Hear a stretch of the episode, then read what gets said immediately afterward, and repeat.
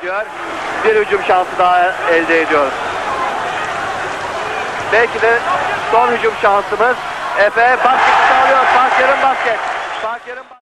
Sevgili Fenerbahçeliler ve basketbol severler, Salon Tribünü'nün 24. bölümüyle sizlerle beraberiz. Bugün yine özel bir konuğumuz var. Röportaj serimizde bu haftaki konuğumuz Türk basketbol tarihinin en büyük yıldızlarından Efe Aydan. Milli formayı en çok giyen ve Avrupa karmasında oynayan ilk Türk basketbolcu olan Aydan, çubuklu formayla geçirdiği yılları, milli takımdaki başarılarını ve Fenerbahçe basketbolunun gelişimine dair düşüncelerini Salon Tribünü ekibinden Erdi Tiran'a anlattı. Şimdi sizi onlarla baş başa bırakıyorum. Kıymetli Efe abicim, ilk olarak bizleri kırmayarak röportajımıza katıldığınız için Salon Tribünü ekibi adına sizlere teşekkür ederim. 1955 yılında Ankara'da doğdunuz ve lise yıllarında biraz da beklenmedik şekilde basketbola adım attınız. Bu spora başlama hikayenizi bizlere anlatabilir misiniz? Evet ben 55 doğumluyum ve basketbola biraz geç bir yaşta sayılacak geç bir yaşta yani lise ikinci sınıfta yaza doğru okulun sonuna doğru tanış oldum. İşte lise son ve bir senede boşta gezdim. O seneyi 71 oluyor yanılmıyorsam. 71 senesinde başladım. Ee, 71, 72, 72, 73 Galatasaray'da e, basketbola e, başladım ilk defa. E, sonra 92'ye kadar aralıksız basketbol oynadım. Basketbola başlarken biraz daha öncesinde futbol oynuyordum Ankara'da e, ortaokul yıllarında. E, dolayısıyla İstanbul'a geldiğim zaman da futbolla aşırı neşir oluyordum ama de baktım ki olmayacak. Sonradan basketbol toplumuna tanış olduktan sonra biraz da Aydan abinin e, Galatasaray'a e, antrenör olması, e, onun e, beni görüp beğenmesi, bu adamdan çok büyük basketçi olur demesi gibi bir takım şanslar neticesinde işte basketbolla tanış oldum. Galatasaray altyapısının ardından 2 sene Karşıyaka'da, 7 sene Eczacıbaşı'nda oynadınız ve 1982 yılında taraftarı olduğunuz Fenerbahçe'mize transfer oldunuz. Başkan Alişan uzun yıllar sonra şampiyonlar oynama hedefiyle güçlü bir kadro kuruyordu. Ve siz bu takıma milli takıma milli takım kaptanı olarak katılmıştınız. Transfer süreci nasıl gerçekleşti? Ayrıca o sezonki kadroyu nasıl değerlendirirsiniz? Evet 82'de Fenerbahçe'ye geçtiğim zaman Alişen'in hakikaten bunda çok büyük katkısı vardı. Ben o yıl Eczacıbaşı'ndan transfer görüşmesi yaparken çok az bir miktar bir anlaşmazlık konusu vardı. O rakamı talep ettim. Fakat Eczacıbaşı Şakir Bey kabul etmedi bu teklifi. Ben de bunun üstüne Eczacıbaşı'ndan alacağım rakamın neredeyse iki, iki katına yakınını Fenerbahçe'den alarak Fenerbahçe transfer oldum o sene. O sene ben de beraber Aliço, Fatih Özal, ben, Necdet Ronabar e, dört kişi Fenerbahçe transfer olmuştu aynı anda. E, öyle zannediyorum ki Alişen o sene İsa diye bir futbolcuyu Mersin İdman Yurdu'na satıp oradan gelen bonservis bedeliyle bizleri Fenerbahçe'ye transfer etmişti. Daha sonra İstanbul Bankası'nın da başkanı o zaman Fenerbahçe yönetim kurulundaydı. O da Calvin Roberts'ı getirdi ve böyle bir kadro oluşturduk. Ve bana sorarsan o kadro e, belki şampiyon olamadık ama Türkiye Deplasman Ligi'ne heyecan ve renk getirdi diyebilirim. Fenerbahçe'miz açısından 1983-1984 sezonunda Alişan yönetiminin istifasının yol açtığı belirsizlik, maddi sıkıntılar ve gerginlikler damga vurmuştu. Efes Pilsen ile oynanan maçta aleyhimize çalınan kararlar üzerine taraftarlar sahaya inerek hakemleri darp etmişti. Sonrasında ise kulübümüz bazı hakemlerin müessesi takımlarına sempati beslediğine dair bir açıklama yapmıştı. Daha sonra Güney Sanayi ile oynanan maçta siz diskalifiye olmuştunuz. Takım ve sizin için nasıl bir sezondu? Valla doğrusunu istersen bu senin bana sorduğun bu soruda ki detayları gerçekten hatırlamıyorum. Çünkü o kadar çok maç ve o kadar çok olaylar yaşadık ki geçmişte hangisi hangisi olduğunu tam hatırlamıyorum. Güney Sanayi maçında e, ki atılma olayını da hatırlamıyorum doğrusunu istersen ama zaten e, sert ve biraz da asabi bir oyuncu olduğum için oynarken sahada e, bu tip olaylara çok sık karşılaştık. Ama şöyle bir söyleyeyim. O, o yıllarda Fenerbahçe'nin açıklamış olduğu bu müessese takımlarına hakemler yakınlık duyu açıklaması. Belki o günkü şartlar altında e, insanlara e, sorarsan mantıklı gelebilir ama şu anda içinde bulunduğumuz yıllarda ise artık kulüp spor kulüplerinin bile ki o zamanlar isimlerinin önüne reklam almaktan e, imtina ederlerdi. İşte Fenerbahçe olsun, Beşiktaş, Galatasaray olsun. Şimdi hepsinin önünde bir sponsorun şey ismi var. Dolayısıyla basketbol geliştikçe bu tip müessese kulübü, spor kulübü ayrımı da herhalde ortadan kalktı. Artık iyi organize olan kulüpler daha iyi işler yapıyorlar. Bizim oynadığımız yıllarda Fenerbahçe e, her zaman renge şey renkli bir takımdı ve gerçekten başarılı idi diye düşünüyorum. Tek işte sıkıntımız belki de şampiyon olamamaktı. Ama ilerleyen yıllarda Fenerbahçe e, bunu da elde etti. Hatta şu anda içinde bulunduğumuz yıllarda ise Türkiye Ligi'ni uzun yıllardan beri domine etmekte. Yine 1983-1984 sezonunda Kupa Galipleri Kupası'nın ilk turunda Roman ekibi Steaua Bükreş ile eşleşmiştik. İstanbul'daki ilk maçı 81-67'lik skorla kazanmamıza rağmen deplasmanda hakemlerin yanlı yönetimi sonucu karşılaşmayı 65-83 kaybetmiştik. Henüz 6. dakikada 5 faulle oyun dışı bırakılmıştınız. Maçın Polonyalı ve Rus hakemleri o dönem sık rastlanan şekilde bir diğer Doğu, Doğu bloğu ülkesi olan Romanya'yı kollamıştı. Bu maçı bizlere anlatmanız mümkün müdür? Şimdi takım olarak o yıllarda e, uluslararası alanda pek fazla tecrübemiz yoktu. Bu bir gerçek. Fakat Romanya'daki maçta e, erken foul aldığım gerçeği e, doğru ama şöyle bir şey söyleyeceğim. Genellikle devamlı Avrupa Kupası oynayan takımlarla bu işte yeni iddialı olmaya çalışan takımlar arasında bir maç olduğu zaman işte yıllarını bu e, maçlarda geçen kulüplerin bazı avantajları oluyor. Bu özellikle ev sahibi avantajları oluyor. E bu durumda da karşı takımın yani rakip takımın işte en güçlü oyuncusunu oyundan düşürmek bu işin en kolay yöntemiydi. E, bu Türkiye liglerinde de yaşandı hep. E, dolayısıyla o oradaki maçta da işte bana erken foul çalınarak ki bunların belki bir ikisini yapmışımdır buna da şey yapmıyorum ama erken foullendirerek beni oyundan düşürdü. Hatta oyundan çıktık ve bu avantajı e, tek uzunla Kelvin Roberts vardı galiba yanılmıyorsam e, götüremedik ve elendik. Fakat ilerleyen yıllarda Fenerbahçe başarılı neticeler elde etti Kupa Galipleri Kupası'nda. Hatta son 8 takım arasında bile kalmayı başarmıştık diye hatırlıyorum. 1982-1986 yılları arasında formasını giydiğiniz ve kaptanlık yaptığınız Fenerbahçe'mizde Ali Rıza Limoncuoğlu, namı değer Aliço, Hakan Artış, Calvin Roberts gibi önemli isimlerle aynı formayı giydiniz. Kulübümüzde birlikte oynamaktan en keyif aldığınız isim kimdi? Şimdi kuşkusuz Fenerbahçe'de oynamış olmak benim için çok büyük bir şanstı. 4 yıl tabii birçok kulüpte oynadım ve onların hepsinde basketbol oynamaktan dolayı büyük keyif aldım ama Fenerbahçe'nin seyircisi ve Fenerbahçe'nin e, ortamı beni her zaman çok mutlu etmiştir. Hatta bunu çok sık Ali Çoy'la Necdet'le bir araya geldiğimizde de yad ederiz. Güzel günler yaşadık Fenerbahçe'de. e, güzel işler yaptık ve bir birlikte olmaktan çok büyük keyif aldık. Ve bu hep böyle devam etti Fenerbahçe'deki yıllar. Çok iyi bir takım arkadaşlığımız vardı. Tabi beraber oynamaktan en büyük keyif aldığım oyuncu herhalde Calvin Roberts diyeceğim. Çünkü Calvin'le biz birbirimizi tamamlıyorduk. O e, ve ben e, birbirimizin eksiklerini tamamlıyorduk. Şöyle ki e, Calvin'in şutu vardı dışarıdan şut atabiliyordu. Ben de reboundları alıyordum. E, müdafaa ben daha iyi yapıyordum. E, dolayısıyla birbirimizin eksikliklerini tamamlardık. Ve e, pota altını gayet iyi domine ederdik ki zaten e, finale kadar giden yolda ligde oynadığımız yıllarda finale kadar giden yolda bizi ki bu ikili hakikaten iyi işler yaptı. Bunun dışında bir de e, Jay Triano gelmişti bize hatırlarsan Kanadalı. Jay de çok güzel çok iyi bir oyuncuydu. O sene pek başarılı olamadık ama Jay'le de oynamış olmak hakikaten keyifliydi diyebilirim. Bir diğer sorumuz ise Cetrano ile ilgili olacak Efe abicim. Hemen sorumuza geçiyorum. 1985-86 sezonunda Sarı Lacivert formayı Kanada milli takımının kaptanı olan Cetrano ile birlikte terletmiştiniz. Triano şu anda Charlotte Hornets'te asistan koçluk yapıyor. Kendisi nasıl bir basketbolcu idi? Jay Triano tabii e, uluslararası anlamda e, Kanada milli takımında Avrupa şampiyonu şey Avrupa diyorum dünya şampiyonları oynamış, olimpiyatlara kadar gitmiş bir sporcuydu ve çok tecrübeliydi. O yıllarda bize e, bizde oynadığı zamanlarda bizim antrenörümüz de Perry'di galiba ismi. E, O da yabancıydı. Ve e, Jay güzel oyunlar, iyi oyunlar oynamıştı. Ve hatta antrenmanlarda filan bize bir takım bu oyunun e, uyanıklık demeyeyim de nasıl söylesem cinliklerini öğretirdi. Şöyle yaparsa hücum foul aldırırız, böyle yaparsa hücum foul aldırırız diye. O tip şeyler öğretirdi. Gerçekten e, Jay ile çok iyi takım arkadaşı olduk. Bir yıl oynadı bizde ama Mark Mark Terpstra diye bir Amerikalı oyuncumuz daha vardı. Çok tecrübesizdi ama fayda çok faydalı oynuyordu. E, o yılda biz sene sonu yanılmıyorsam yanılmıyorsam ilk dört içinde tamamladık diye düşünüyorum. Öyle hat öyle kalmış aklımda. Güzel. Yıllarımız çok güzel geçti Fenerbahçe'ye. Gelen giden hep iyi sporculardı.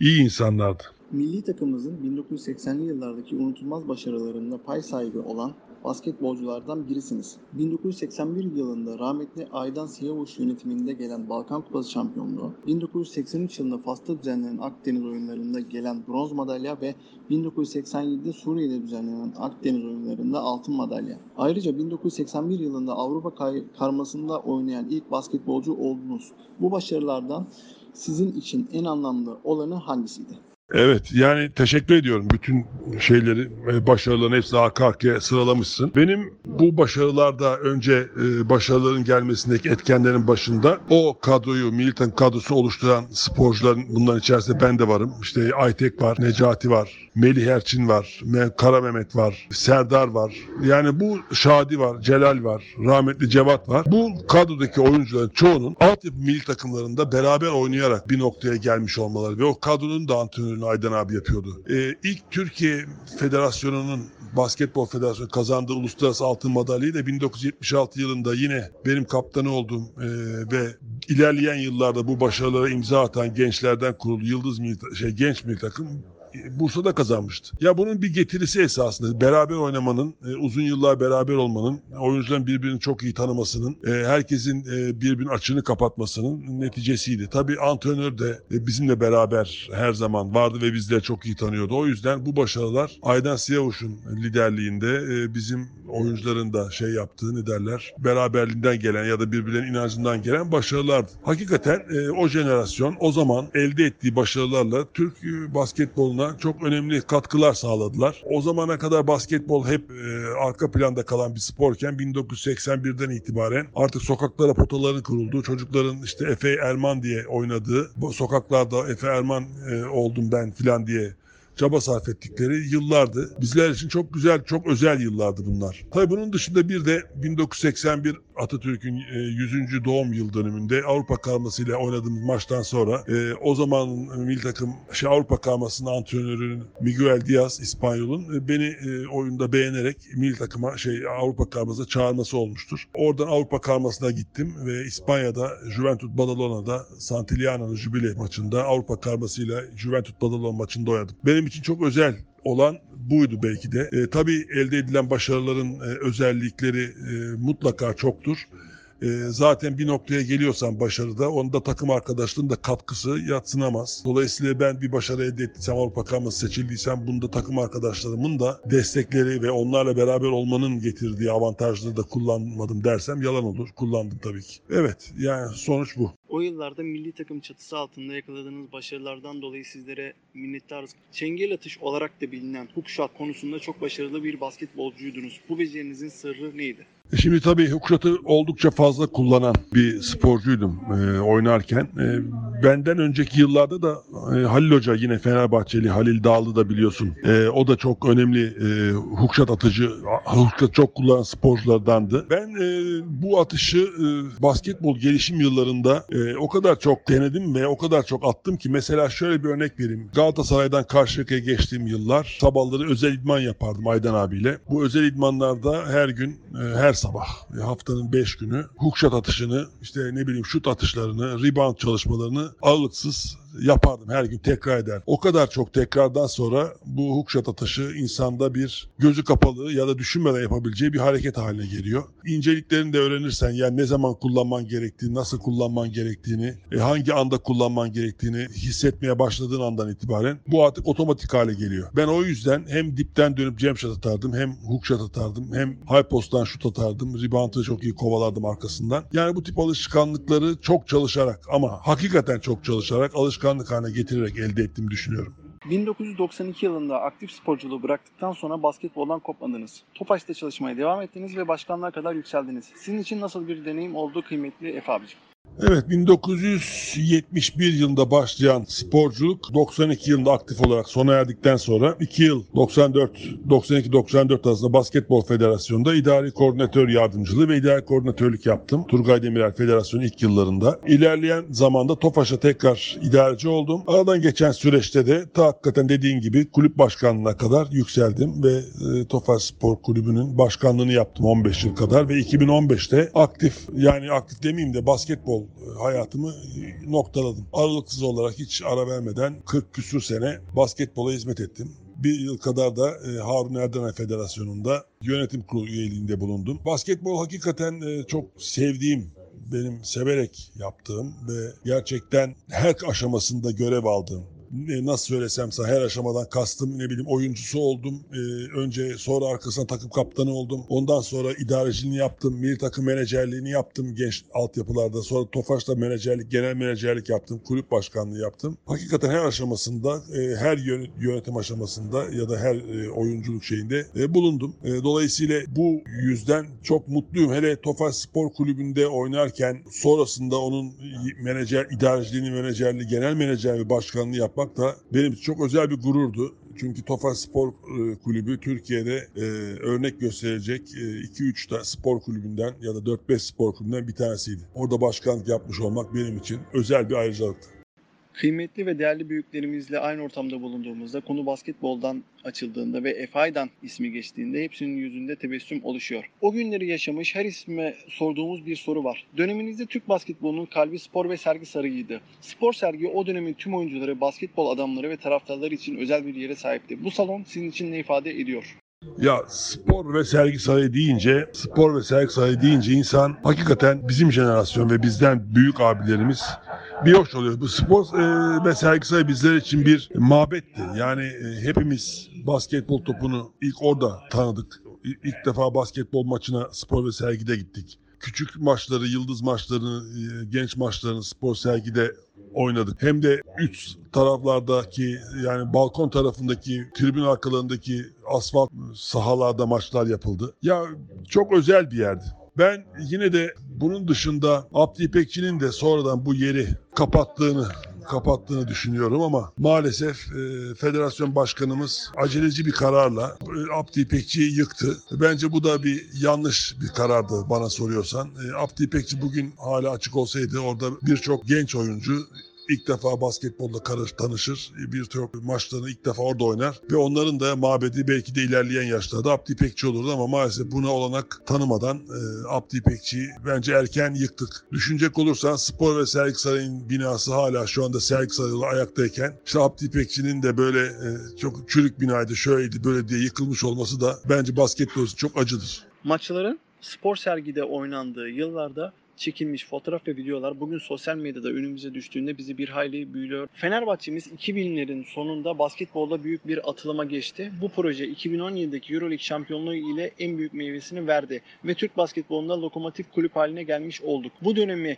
ve takımın bu sezonki durumunu nasıl değerlendirirsiniz? Şimdi 2000'li yılların başından başlayan Fenerbahçe'nin basketbol olan yatırımları 2017'de taçlandı Avrupa şampiyonluğuyla. Aradan geçen 17 sene bak düşünebiliyor musun? 17 yılda gelinen nokta bu. Şimdi kolay başarı elde etmek için e, çok büyük yatırım yapmak gerekiyor. Ama bunu akıllı bir şekilde yaparsan, yıllara yayarsan o zaman süreklilik artıyor ve e, başarı yine kendiliğinden e, oluşuyor. Şunu demek istiyorum. Fenerbahçe e, uzun yıllar basketbola sabırla ve doğru bir şekilde yatırım yaptı. Hatta sonunda Obradovic'in Fenerbahçe'ye gelmesiyle birlikte başarılar hızla belli bir noktaya geldi. Sonra zaman geçen süreçte oyuncuların yaşlanması, e, yeni gelen oyuncuların NBA'ye giden oyuncuları aratıyor olması vesaire gibi sebeplerden ötürü tabii inişler çıkışlar yaşandı Fenerbahçe'de. Şu anda yeni bir kadro oluşturulmaya çalışılıyor. Yeni bir antrenörle. E, Dolayısıyla eski yıllardaki ya, Obradovic'ten e, elde edilen başarıların birdenbire gelmesi kolay değil. Takdir edersin ki 17 yıl diyoruz. 17 yılda Avrupa şampiyonluğunu elde etti Fenerbahçe. 17 yıl geçti. Başında Obradovic varken son dönemlerinde. E şimdi yeni bir antrenörle yeniden bir yapılanma içerisinde bunun da meyvelerini almak için sabretmek gerekiyor. Böyle her başarı pat diye birdenbire gelmiyor. Ben Fenerbahçe'nin bu sene bir geçiş süresinde sürecinde olduğunu düşünüyorum. Yani NBA şey NBA diyorum affedersin. e, Avrupa Şampiyonası'nda şampiyon kulüplerde